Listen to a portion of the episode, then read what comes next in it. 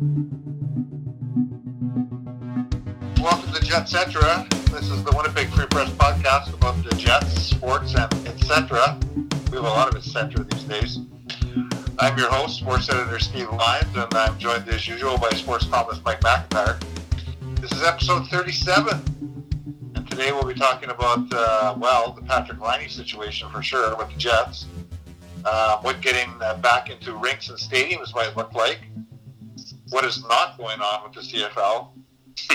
More talk about pie and desserts and snow. Roll eyes emoji insert here, please. Yeah. So, um, Mike, let's just jump right into it then, since that's what we're going to be chatting about with our first period. And um, let's get to the Patrik Laine situation. It's been nonstop Patrik Laine talk uh, on uh, social media and and uh, traditional media too, and uh, in our newspaper, and uh, over the last um, ten days, and it's kind of been on and off really since the season ended. Um, most recently, the conversation was uh, rebooted when um, Pierre LeBrun of TSN reported that a conversation that he had with Laine's um, agents uh, suggested that uh, a move would be mutually beneficial for their client and the Jets, I guess, is the other mutually beneficial. Um,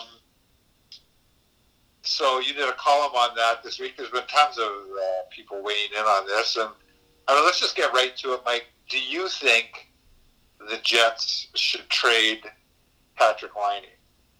Absolutely not, uh, Steve. Under under really almost no circumstance can I see how trading a 22 year old who has 138 goals. By the way, there are only six players in the entire NHL who have scored more than Patrik Laine since he entered the league. So that puts him in in pretty rare air. And all of those players that have scored more than Patrik Laine, the six, they're older than him. So he's the youngest on that list. Uh, normally, when you're just 22, I mean, there's a lots of, lots of guys are just breaking into the league. Some guys are not in the league yet. Blake Wheeler, for example, was still trying to find his way to the NHL at that young age. Patrik Laine is already a proven goal scorer at this level. And I just believe that trading him now uh, would be risky, beyond risky, and fraught with danger, and the kind of thing that not only could come back to bite you in terms of the on ice product. I, I really wonder, Steve, and I mean, some of the feedback I've got this week has been along these lines. This is a fan base that I suspect would be quite disenfranchised if if they were to trade a guy that I mean, he was celebrated when the Jets got him in 2016, and the lottery balls went their way. To think that just four years later, they're looking at, at shipping him out of town is almost unfathomable. And you know, it's interesting to me, Steve. I've got a lot of feedback to this issue, and I must say it varies depending on what platform I get. And I'd be curious what your take on this is. On Twitter, almost universally, the feedback that I've got is the Jets would be insane to trade Patrik Laine. That heads should roll if that happens. On email, almost overwhelmingly, the response that I've got is Patrik Laine is a selfish, lazy, one-trick pony. Uh, and I, would love to know why you think maybe the, the the opinion is so diverse depending on the medium in which it's delivered. Does it have to do with the demographics of maybe who uses each medium and how the older generation versus the younger generation sees a guy like Laine. I, I think that's that's partly uh, possible. Um, typically, my initial thought to that would be that somebody who takes the time to actually write an email has put more thought into something than somebody who just tweets something. I, I don't know that to be factual, but that's my initial reaction to that is that somebody who you know, and so I would tend to lean towards the um, more thoughtful uh, right. means of communicating. Um, you know, the Laine thing for me, I've been I was talking with my boss, Paul Smith, about it, and he goes, "Aren't you of the mind that they should trade Laine?"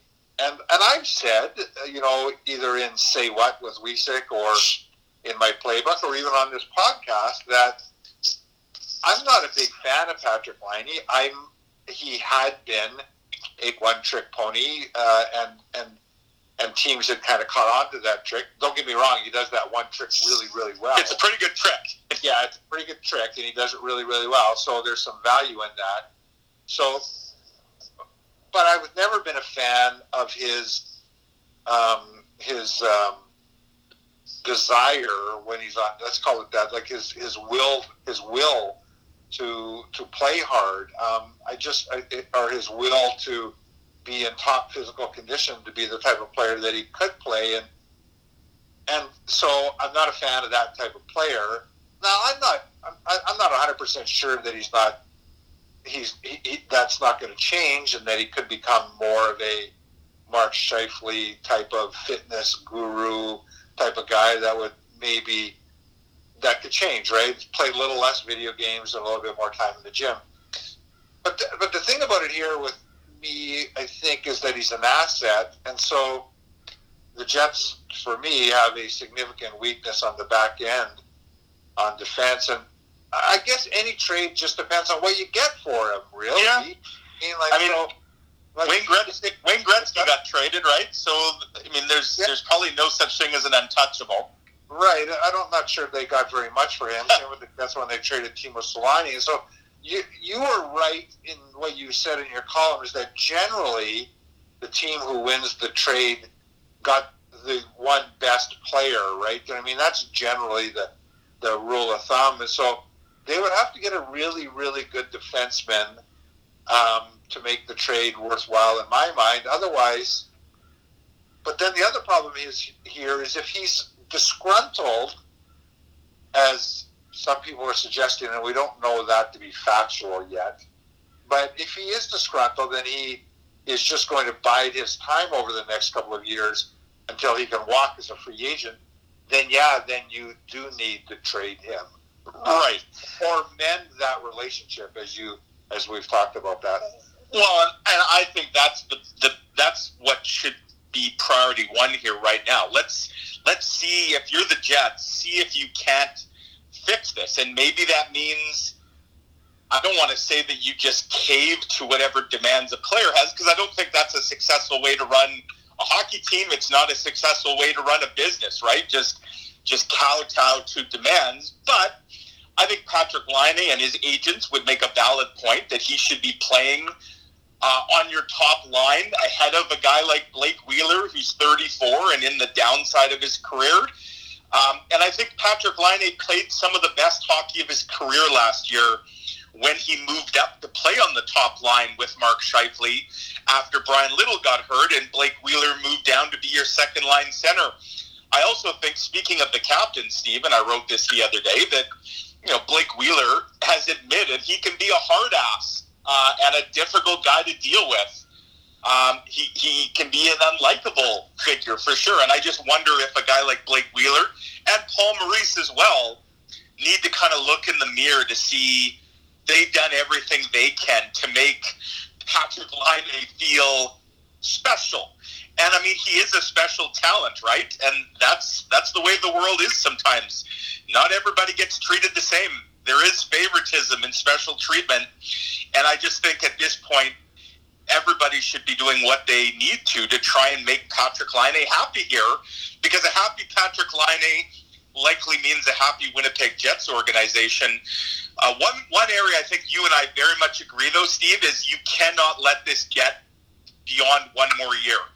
Uh, you have to either get him get him signed to a long term extension next summer at the latest, or you have to trade him. You cannot let this get to the Jacob Trouba situation where you wait too long and your hands get tied.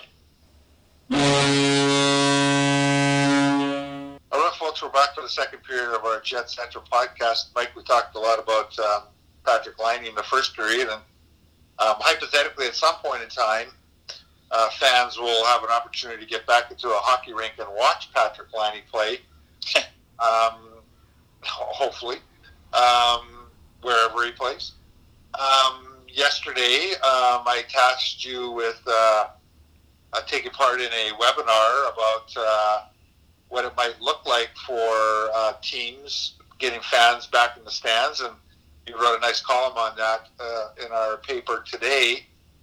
Um, you know, the NHL has delayed its season, hoping that they might be able to get fans in the stands. We do have fans in the stands watching the World Series. All Dodgers fans, it seems like. yes. Um, there are fans at some NFL, four NFL teams have fans in the stands. Um, the Manitoba Junior Hockey League here locally is allowing some fans in the stands. Um, I wonder, like, do you think that there would be? Do you think right this moment that there will be fans in Bell MTS Place February of 2021? No chance. I say there's no chance. However, I do think we could see fans in rinks like Tampa Bay, Dallas. I mean, Steve, during the Stanley Cup final, and we talked about this on a previous edition, like when the Lightning won the Cup final, there was a huge viewing party going on back in in Dallas and in Tampa Bay. They had they had fans in, in their home rinks watching the game on the big screen and then they poured out into the streets in Tampa to celebrate. Like, I think we could see um, that, that that's the most likely way this starts. That the NHL has fans in some markets uh, based on what state and you know health officials deem as possible, and then you have other markets, likely the ones in Canada for sure, where the government says absolutely not. Uh, we're not at that stage yet. Um, you know, when, on that webinar yesterday, Steve, like Cleveland, Ohio, Midwest city, uh, they have a rink that is a little bit bigger than Bell MTS Place called the Field House. It's where the Cleveland Cavaliers of the NBA play, and also the the uh, the Cleveland Monsters of the American Hockey League uh, division rival, the Manitoba Moose. And their their director of technology was on the call. He said they've had over 60 events in their rink over the last few weeks and months, smaller scale events, but where they've had crowds and they're doing all sorts of data analysis on what happens with those people in the building. He, he sort of referred to them as, or it as a petri dish. I'm not sure that's the best choice of words given the virus, but yeah, I, I think we see a mixed um, reaction based on the markets. Uh, but here in Winnipeg, I mean, I think we had well over 100 cases again today, Steve. Like, we're going in the wrong direction, and I just don't see February would seem way too optimistic in my eyes. Well, okay, but okay, so yeah, the numbers are high here. Some of those numbers are in certain areas of the city. Um, so, if, if but if if there's allowing fans to go into the to hockey rinks, which they are right now in the Manitoba Junior Hockey League, um, why not Bell MTS Place? Yeah, I mean the, the same protocols, conceivably that you're using at the Iceplex, or I mean, I was at uh, Billy Mosienko last night. Steve, my son's hockey team, his junior B team, had a home game every Tuesday night. They allow 90 fans in the building. That's what they've mapped Billy Mosienko out under current restrictions. Right. And they have 45, there's two sides. They had 45 people on each side, and they turned people away once they hit. They had somebody at the door counting. So, yeah, I mean, if, if, if we can get into Billy Mosienko to watch Junior B hockey, um, why can't a similar percentage of fans get into Bell MTS? And I, I think, I think yeah, I think part of it, Steve, in my eyes, would boil down to potential liability. Um, you know, would a would a hockey team like so? Let's say there there there's a spread that ultimately gets linked. Like, is the hockey team somehow responsible if somebody dies who went to a Jets game and got COVID? Um, in a way that say a, a minor hockey team would not. I don't know the answer to that. Um, but I, I think liability has to be a big part of it. Um, maybe, I, yeah, I don't know. That sounds like a good story. We should investigate that. Yes. Um, but I think that, um, you know, hypothetically, the uh, by the way, the Manitoba Junior Hockey League is the only hockey league really allowing fans. Although I guess this this league that you went and watched last night, they're also allowing fans. So Manitoba is is unique in that they are allowing fans in to these, despite some of the high numbers. And so, I, you know, I don't know. I guess uh, we don't know what it would look like by February, but um, there would be very different protocols to getting into rinks. That probably, you know, be you'd be assigned to go to a certain place and all that. Isn't that what they were talking about on this webinar last night? yeah. So, I, and I found that. I mean, there's a lot of little interesting nuggets about things they're trying, things they're doing. But yeah, in Cleveland, basically it works like this, Steve. You go to the rink uh, there's a triage station that's set up, I guess, just outside the rink. Maybe they'd have to move it indoors once the weather gets really bad. I don't know that you'd want to be standing out at the corner of, of Portage and Donald triaging if it's you know snowing sideways in the middle of January. But they do the triage. You know, you, you temperature check, your symptom check. You then have an app on your phone which actually tells you which entrance you are to use to get into the building and it's it's based on sort of real-time data collection and traffic monitoring so that you're not getting a massive cluster of people all at once. And you even get like a time. There's a window of time that you enter the building and it's the same when you leave. You're ordering your food at your seat. Um, you're being told which bathroom you should go to. Like the technology does exist. And i think to me, that was the overriding theme yesterday on this webinar is that when we do get back into rinks and stadiums, uh, number one, it's probably going to be quite different than what we've experienced in the past. And number two, technology is going to play a, uh, a substantial role in it. Um, so you feel comfortable going and watching uh, watching your son play at these rinks? I do. Um, I mean, we wear masks at all times, and I never feel. I mean, I feel way more crowded when I go to Sobeys to get groceries. Um, I feel like there's more people in my immediate vicinity than I do at the rink, where you know they've got it mapped out on the seats, like where everybody should sit and and how far apart everyone should be. Um, they, they closed the concessions so you don't have people, you know, pulling down their masks to stuff popcorn into their pie holes, uh, you know, during the game. So everybody's masked. Um, and yeah, I mean, I do feel safe. And as far as I know, Steve, like their hockey's now been going on for a few weeks here in Manitoba. Um, I've yet to see Dr. Roussin or anybody say that there have been any outbreaks that have been linked to hockey games, minor hockey games, whether it's the MJHL or the MMJHL or the Capital Region Junior League, which my son plays in. Uh, certainly, we're seeing in, you know infections at schools and bars and restaurants.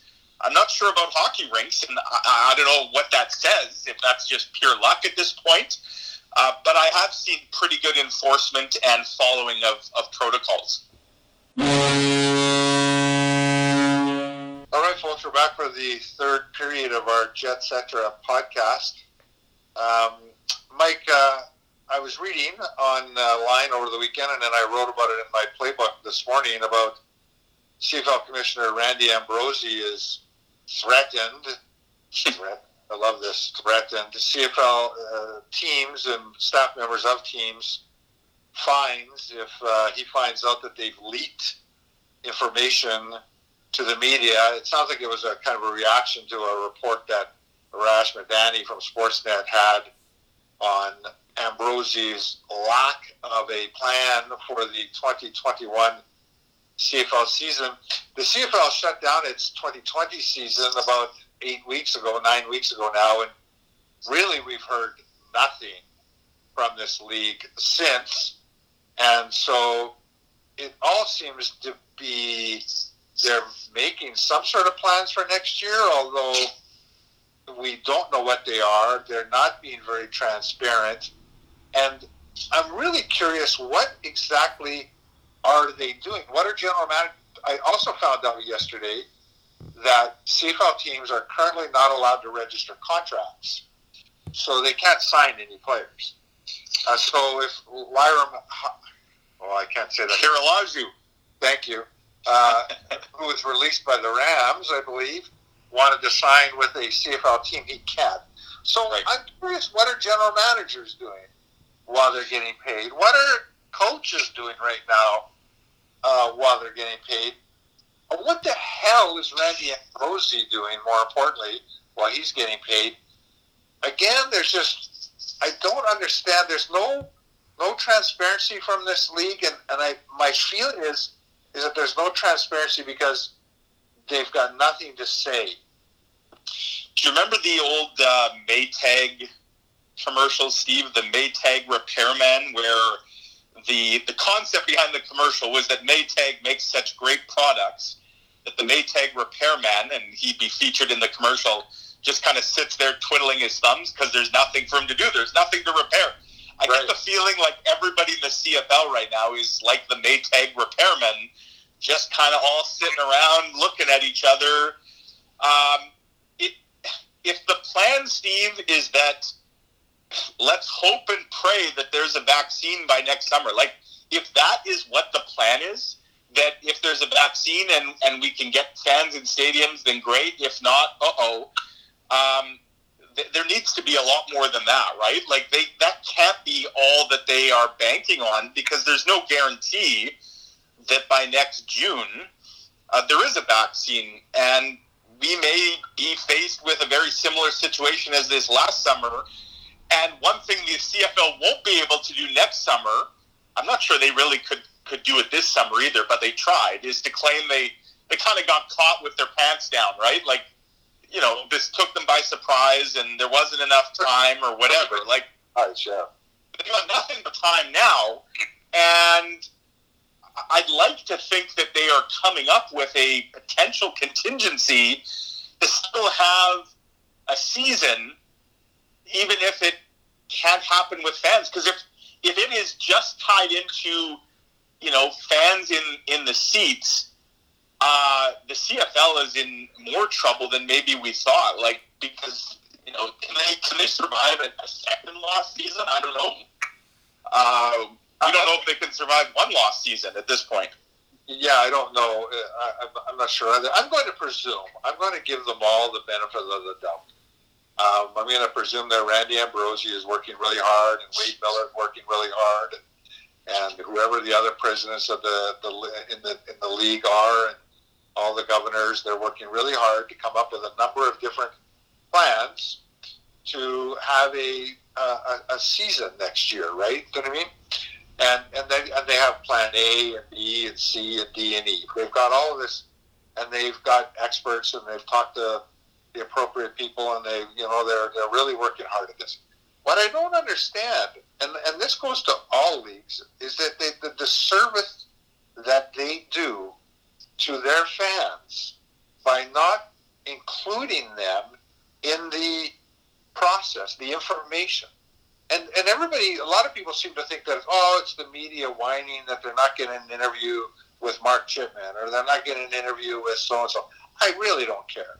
Right. Really don't. But uh, honest to goodness, you know, I, I just think it's insulting, like insulting to the people who have been loyal to the leagues, loyal to the teams, and pay their money and watch their sports, and they want to know what's going on. They just want to be included, and they just want to know. And and I really feel like I'm just trying to speak for them, right? Do you know what I mean? That like, come on, guys, like tell them what's going on. What could possibly happen? Oh, we don't want to say what possibly could happen because then it could change. Yeah, and then say it's changed. Just say something, right? Right. You know, uh, to, to take it back to something we talked about last period, the web webinar on getting fans back in stadiums, what that might look like. One of the other themes yesterday on that webinar, Steve, was everybody who participated, and again, they had reps from the NFL, the NBA, and Major League Soccer. Um, they all stressed how important communication is. Communication with your fans, communication with the community, communication with health and government officials. And whether you agree or disagree with the way that they've approached you know some of the regulations in the United States, and I think there's a lot of evidence to say that some markets have done a really bad job of it.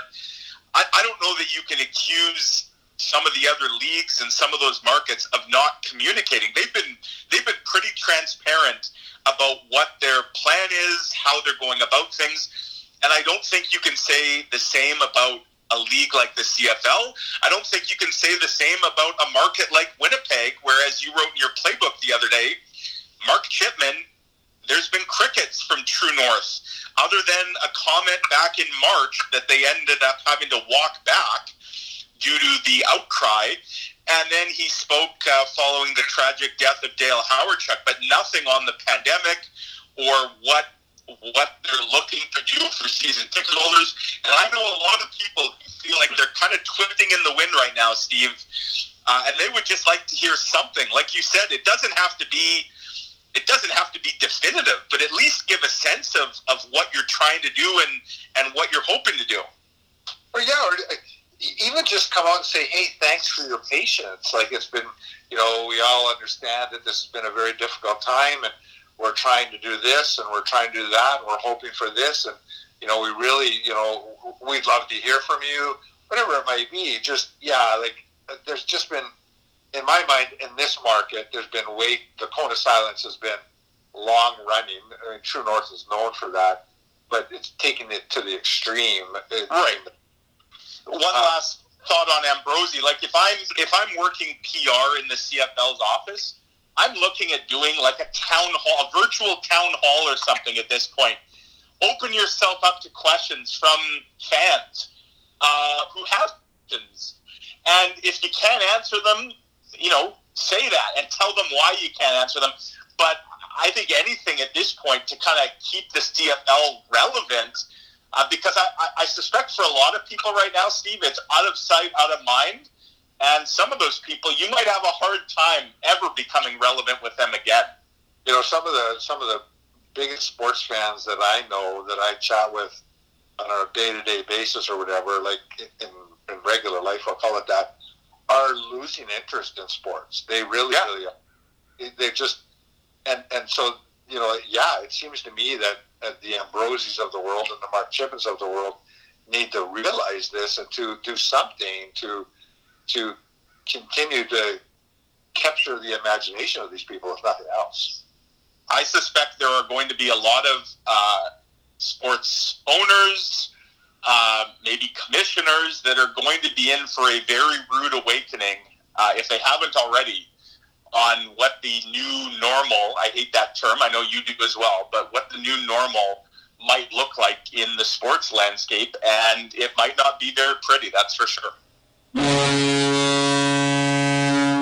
All right, folks, we're back for the overtime period of our Jetcetera podcast. Mike, last uh, week during our podcast, we spent a lot of time talking about pie and uh, your big, uh, you, your love of pumpkin pie. I got a funny story for you. Um, as I said last week, I'm not a huge fan of pumpkin pie. It's okay.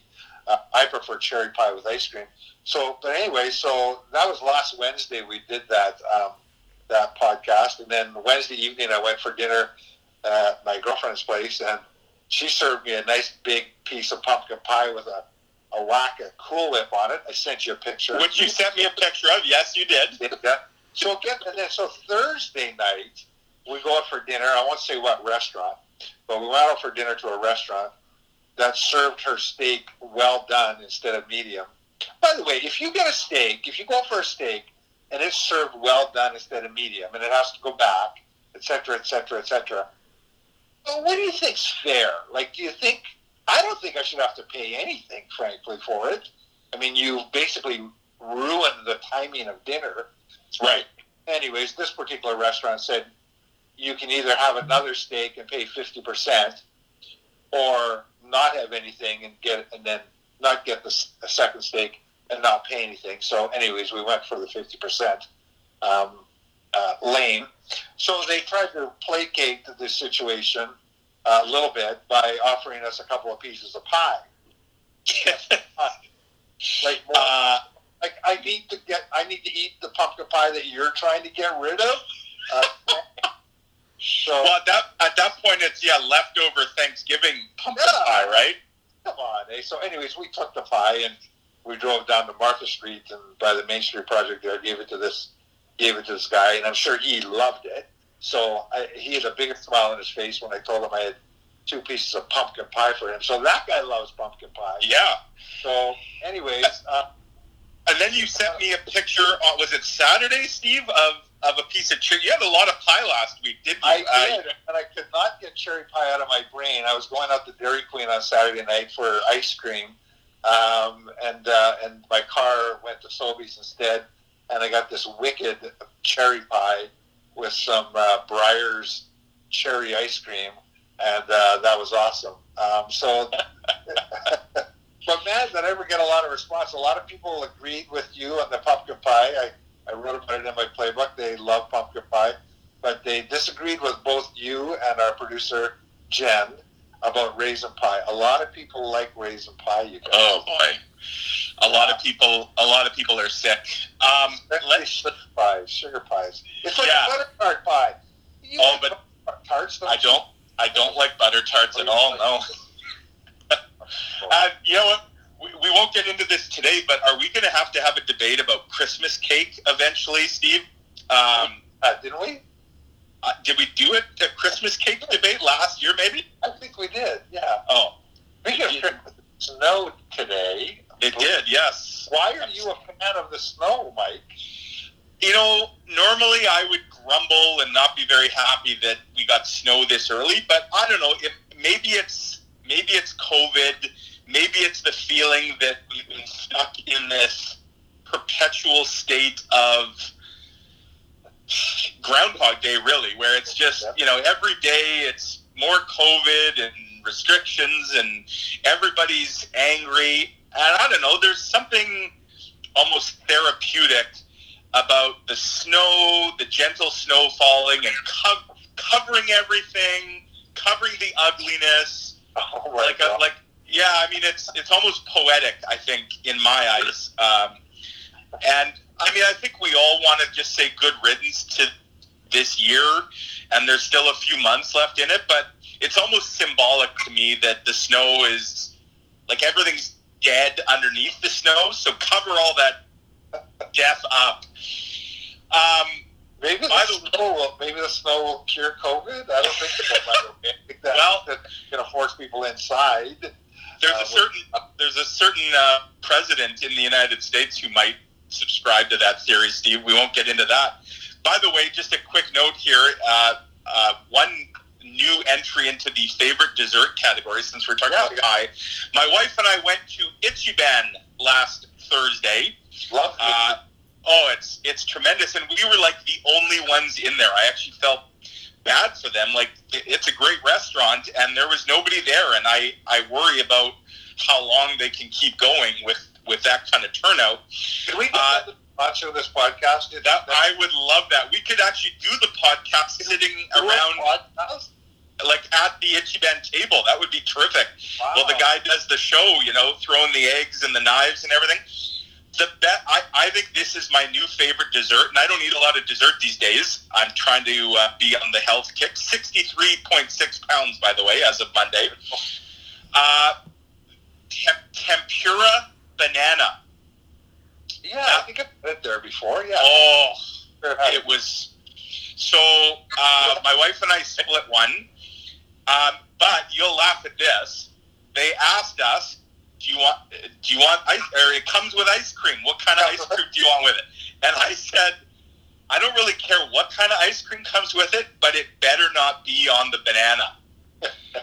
and then they they they they're like, "Well, that's kind of how it got served." So they Yeah. bring it out.